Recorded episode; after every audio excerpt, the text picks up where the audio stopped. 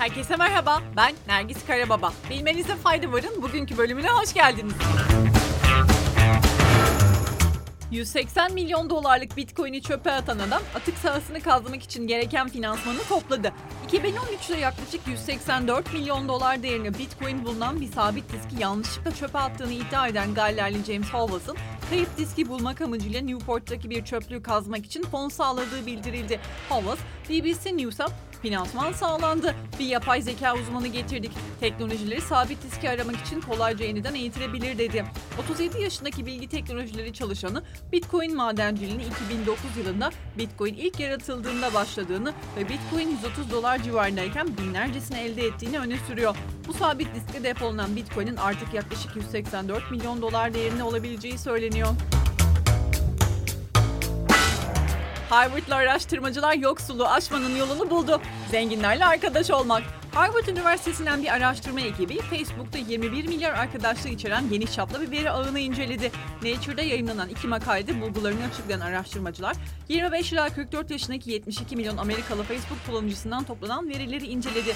İlk makaledeki bulgular sosyal medyadaki bağlantıların ülkedeki yurttaşların ekonomik açıdan hareketlilik kazanmasında önemli bir rol oynadığını ortaya koydu. Yani diğer bir deyişle düşük gelirli ve yüksek gelirli kişilerin daha çok bağlantı kurduğu bölgelerde yaşayanların sınıf atlama oranları daha yüksekti.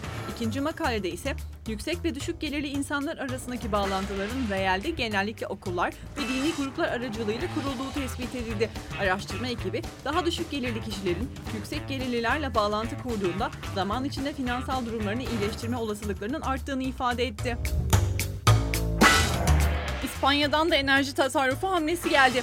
Mağazalar vitrin ışıklarını söndürecek.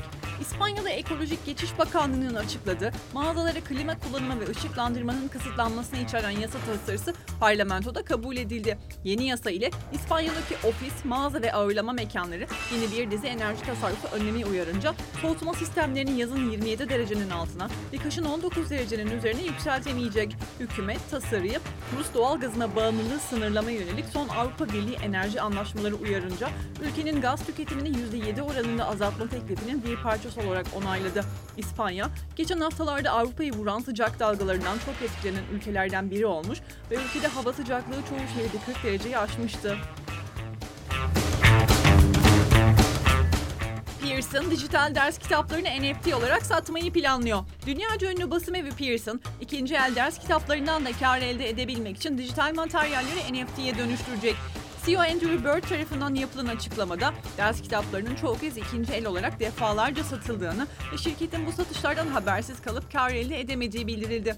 Bird ayrıca dijital ders kitaplarını NFT'ye dönüştürerek şimdi her satışa katılabileceğiz yorumunu yaptı.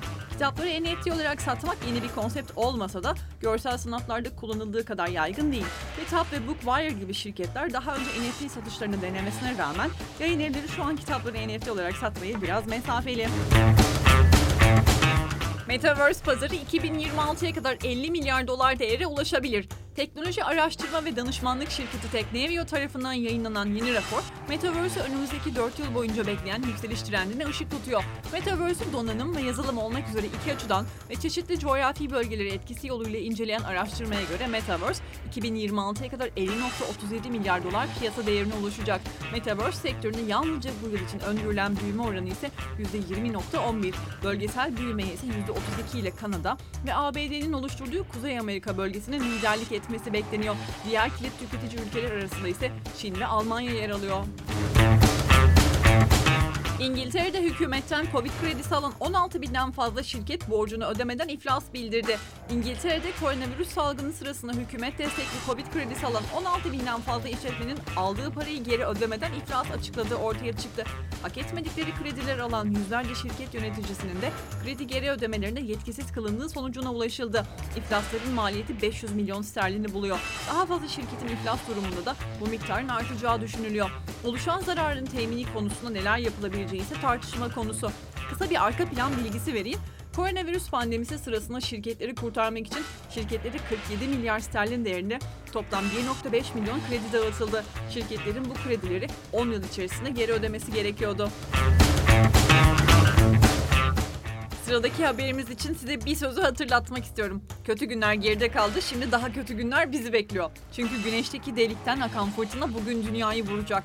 Güneşin atmosferindeki bir delikten gelen yüksek hızlı plazma dalgası bugün dünyayı vurarak gezegenin manyetik alanıyla etkileşime girecek. Uzmanlar fırtınayı G1 sınıfı diye kategorize etti. Bu sınıftaki fırtınalar genellikle potansiyel olarak yıkıcı diye niteleniyor. Zira güç şebekelerine nispeten zayıf dalgalanmalar yaratabiliyor. Uyduların işlevlerini etkileyip göç eden hayvanların yön vurma yeteneklerini bozabiliyor. ABD Ulusal Okyanus ve Atmosfer İdaresi'ne göre gaz halindeki malzemenin güneş atmosferinin güneyindeki bir delikten aktığı gözlemlendi.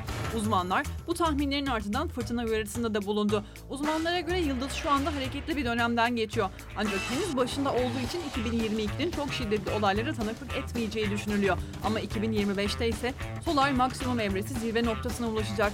Bu nedenle özellikle 2025 civarında şiddetli patlamaların dünyayı etkilemesi bekleniyor. Bugünlük bu kadar. Yarın görüşmek üzere. Hoşçakalın.